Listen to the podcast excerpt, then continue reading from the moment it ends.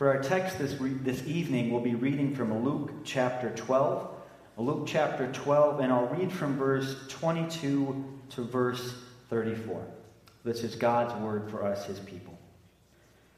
Then Jesus said to his disciples, Therefore I tell you, do not worry about your life, what you will eat, or about your body, what you will wear. Life is more than food, and the body more than clothes. Consider the ravens. They do not sow or reap, they have no storeroom or barn, yet God feeds them. And how much valuable you are than birds. Who of you, by worrying, can add a single hour to his life?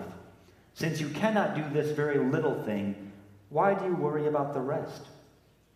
Consider how the lilies grow. They do not labor or spin. Yet I tell you, not even Solomon in all his splendor was dressed like one of these. If that is how God clothes the grass of the field, which is here today and tomorrow is thrown into the fire, how much more will he clothe you, O you of little faith? And do not set your heart on what you will eat or drink. Do not worry about it. For the pagan world runs after all such things, and your Father knows that you need them. But seek his kingdom, and these things will be given to you as well. Do not be afraid, little flock, for your Father has been pleased to give you the kingdom. Sell your possessions and give to the poor. Provide purses for yourselves that will not wear out, a treasure in heaven that will not be exhausted, where no thief comes near and no moth destroys. For where your treasure is, there your heart will be also.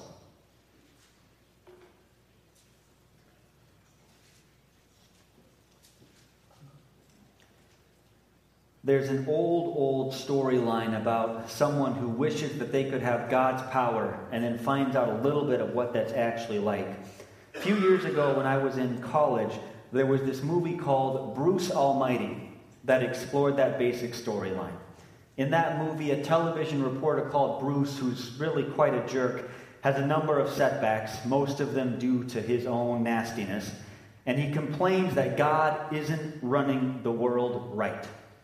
And miraculously, Bruce gets to meet with God. He offers his complaint, and he gets, he gets to have God's power for a while.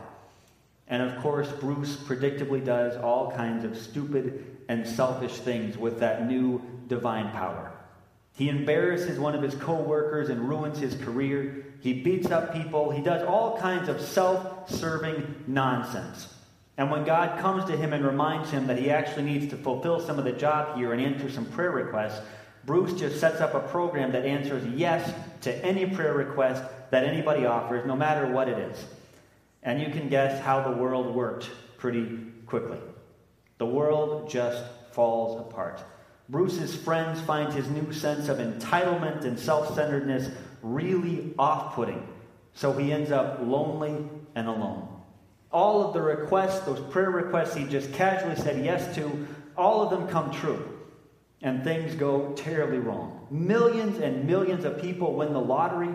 All kinds of crazy things start happening in the world, and no one knows how to live anymore because things don't make any sense.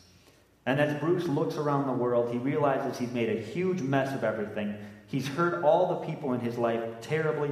He feels this crushing burden of how much he's messed up the world, how much he's messed up his life, how much he's messed up everything he cares about.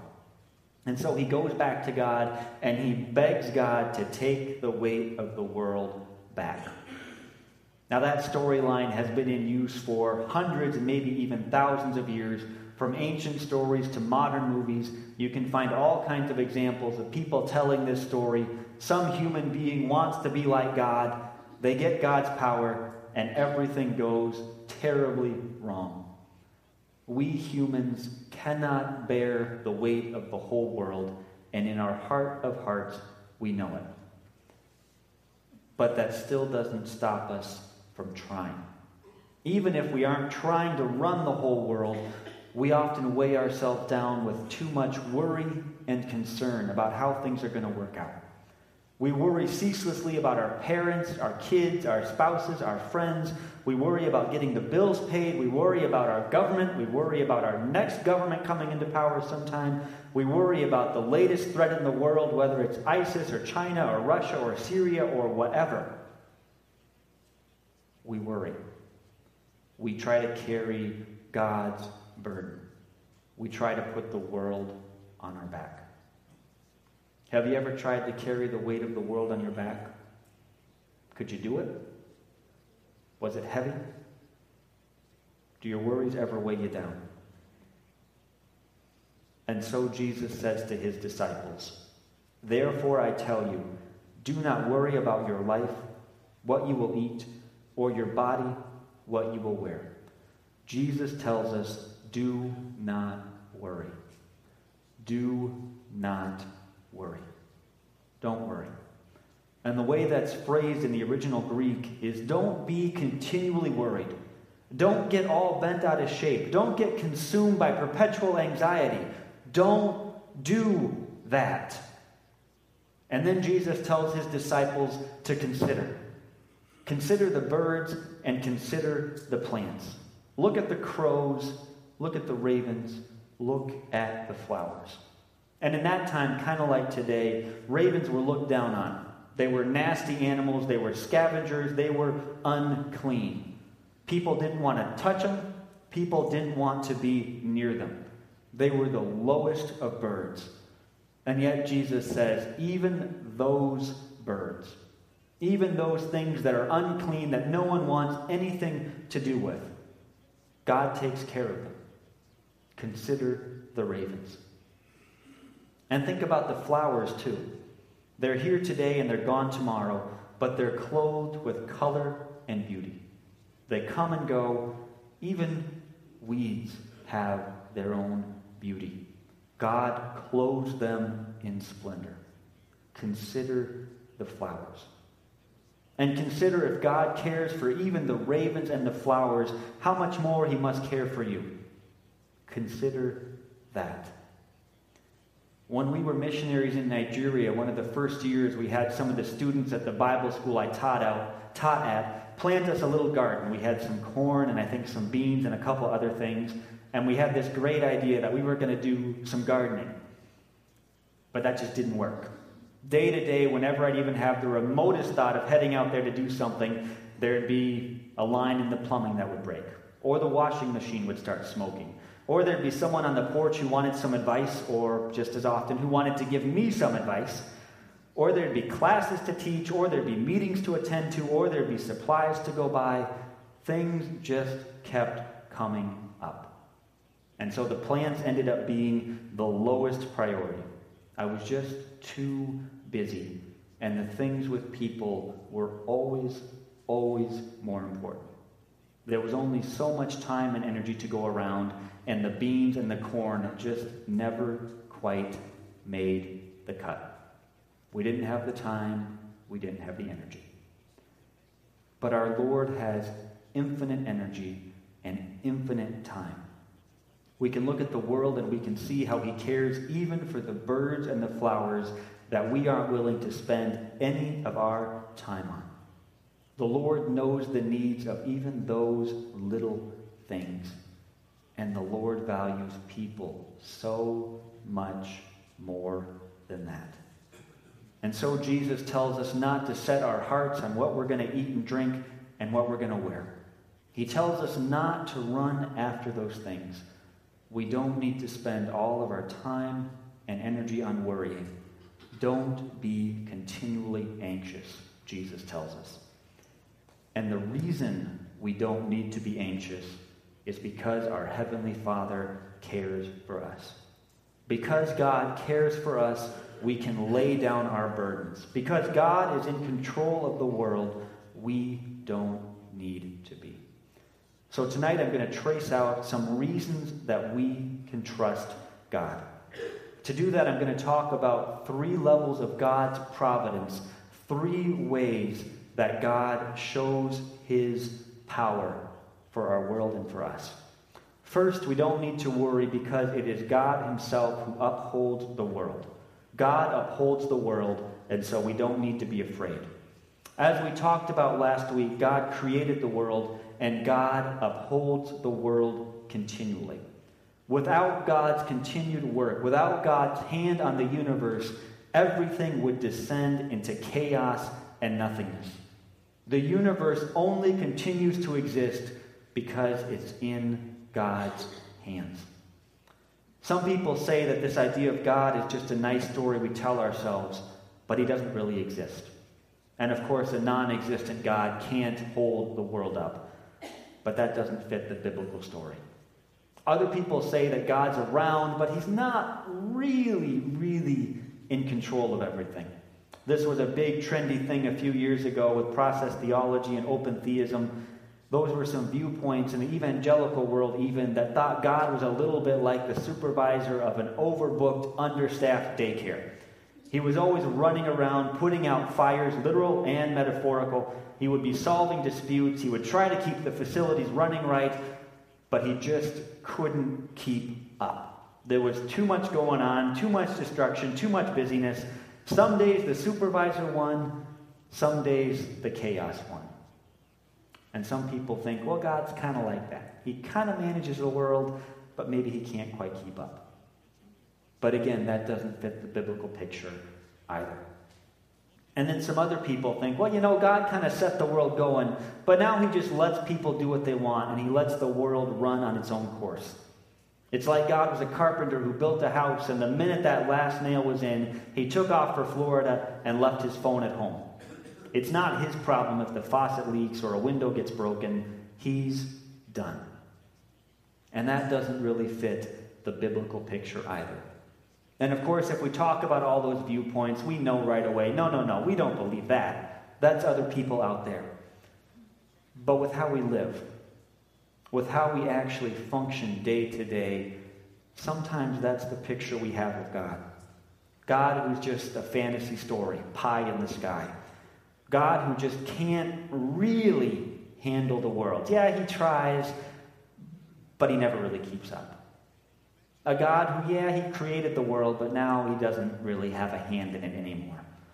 God is not like that. We know it, but we need reminders. We need reminders that the true Lord upholds the world all the time. From the moment creation began to right now, God has held everything in place.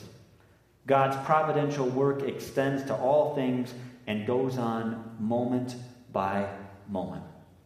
Now, there's some disagreement we can have as Christians with how exactly providence works out. But if you're going to believe in the Bible, you have to affirm that God is always at work all the way through. You can discuss the details, but if you really want to believe in the Bible and follow the church, you've just got to affirm that God continually upholds the world. And from that affirmation, we get the comfort that the world is not going to fall to pieces. Things may be hard, the world may not always make sense to us, but because God created and God upholds the world, we can be comforted that everything really is in His hands. So God providentially, providentially upholds the created world, and God also rules over all of human history. Like a lot of other Psalms, Psalm 33, which we read last week, talks about how God made and uphold the world and also how he determines the destinies of the nations. And let me read a bit of that psalm again tonight. I'm going to read from Psalm 33. It'll be up on the screen. Psalm 33, verses 13 to 18. From heaven, the Lord looks down and sees all mankind. From his dwelling place, he watches all who live on earth. He who forms the hearts of all, who considers everything they do. No king is saved by the size of his army. No warrior escapes by his great strength. A horse is a vain hope for deliverance. Despite all its great strength, it cannot save. But the eyes of the Lord are on those who fear him, on those whose hope is in his unfailing love. God rules over history. God's authority is not limited to just the natural world. He also has authority over all the nations, all the societies, all the peoples of the world. From heaven, God looks down on humanity. He forms the hearts of all. Nothing can stand up to God's strength. When the nations rage and the people put plots together, the Lord laughs, and then he brings about his will. The Lord really does reign over all of human history. But of course, you know and I know that everything doesn't go right in the world. The nations, the peoples, all kinds of entities in the world do things that they should not do. And that's part of why we worry. Yeah, we know that God reigns over everything, but it seems like there's so many terrible things that happen. We look around the world, you read the news for just a day or two, and it's hard to see how things all fit with God's plan. And part of our response to that needs to be just faith. We trust that God loves us, we trust that God rules over history, and we trust that we can't see how things are all going to work out, but God is trustworthy. But part of that, too, is that we live in a world that's in the midst of rebellion. And so when we see the armies of the world, when we see the devil at work, even when we see ourselves doing terrible things, we realize this is not the way things are supposed to be, and this isn't the way that things are going to be in the end. The Lord looks at the power of the nations, the power of the demons, the power even of our own wicked hearts, and he laughs. No king, no man or woman, no one is saved by their own power. God reigns over all things. And in Jesus Christ, God has gained the victory over sin and death forever. In the growth of the church around the world over the last 2,000 years, in any place at all where we see justice and righteousness, we see glimpses of God's coming kingdom. We see God's hand at work. Just like God upholds the world, God rules over history, and he will work all things together according to his will. And then where this all comes home is that God takes care of each of us. God cares for you. The pagan world runs after all kinds of other things, and our Father in heaven knows that we need them. But Jesus tells us to seek first, seek first the kingdom of God, and all of these things will be added to you. Don't be afraid, little flock, for the Father has been pleased to give you the kingdom. Don't be afraid, little flock, for the Father has been pleased to give you the kingdom.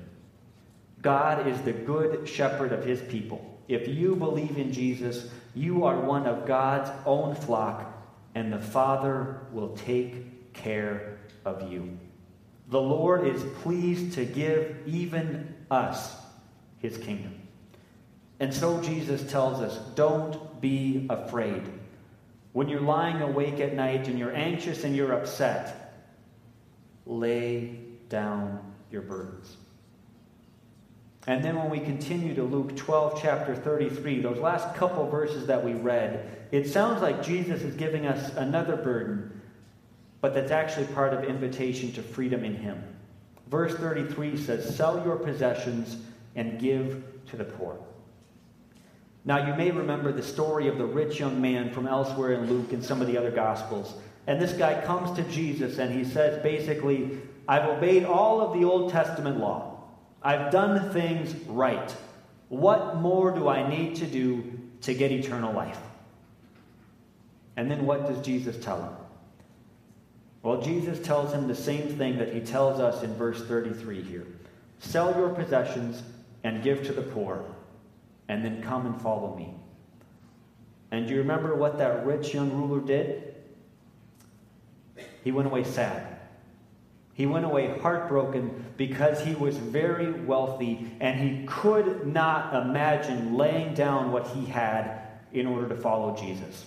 He was looking for eternal life, but he was weighed down and held back by his stuff. And the problem wasn't even really his stuff, the problem was the hold it had on him. The things he couldn't let go of, the things he was anxious about, the things that kept him awake at night. Anything that you can't give up is the thing that's controlling you. If you can't give something away, if you can't lay something down, that thing is in control of your life. If you can't give up something that you have, you do not own that thing. That thing owns you. If you can't lay down your worry and your anxiety and let God take care of it, then you aren't in control of your worry. Your worry is in control of you. This invitation to sell your possessions and give to the poor is an invitation to not be afraid. The call to lay down your possessions, to lay down your worries and your burdens and trust in God, that's a call to freedom. You don't need to lay awake at night and worry if you don't have enough stuff. You don't need to lay awake at night and worry about what happened today and what's going to happen tomorrow. Lay your burdens down.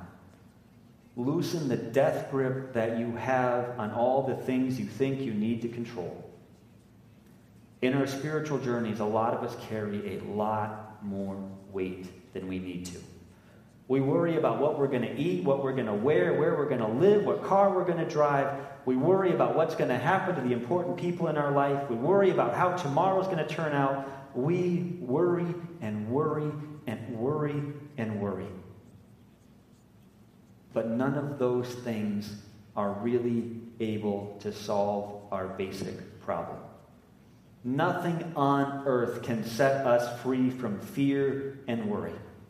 But Jesus invites us to lay down all of our anxieties, to lay down all of that stuff, and to trust in God's care for us.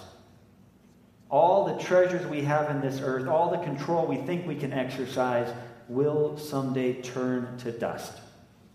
And so Jesus invites us to lay those things down, to put our trust in our Father in heaven who cares for us. The Lord invites you tonight to stop your worrying, to stop running after other things, and instead to seek God, to seek after His kingdom, and to know that God will give you His kingdom and everything else you need because you are part of His beloved little flock. Therefore, don't be afraid. Don't worry because our Father cares for you. We don't really want the universe to be in our hands. We can't possibly carry that burden. We can't hold things together. And we can't make things right. We don't have that power. But God has the power, and God can do it. God upholds all things moment by moment. God rules over the whole course of human history. God cares for his people. And because we serve the Lord God Almighty, because God is providentially active, we can have good confidence that nothing, nothing but nothing but nothing but nothing will ever be able to separate us from the love and the care that God has for his people in Christ Jesus. Do not worry, little flock. Do not be afraid because God cares.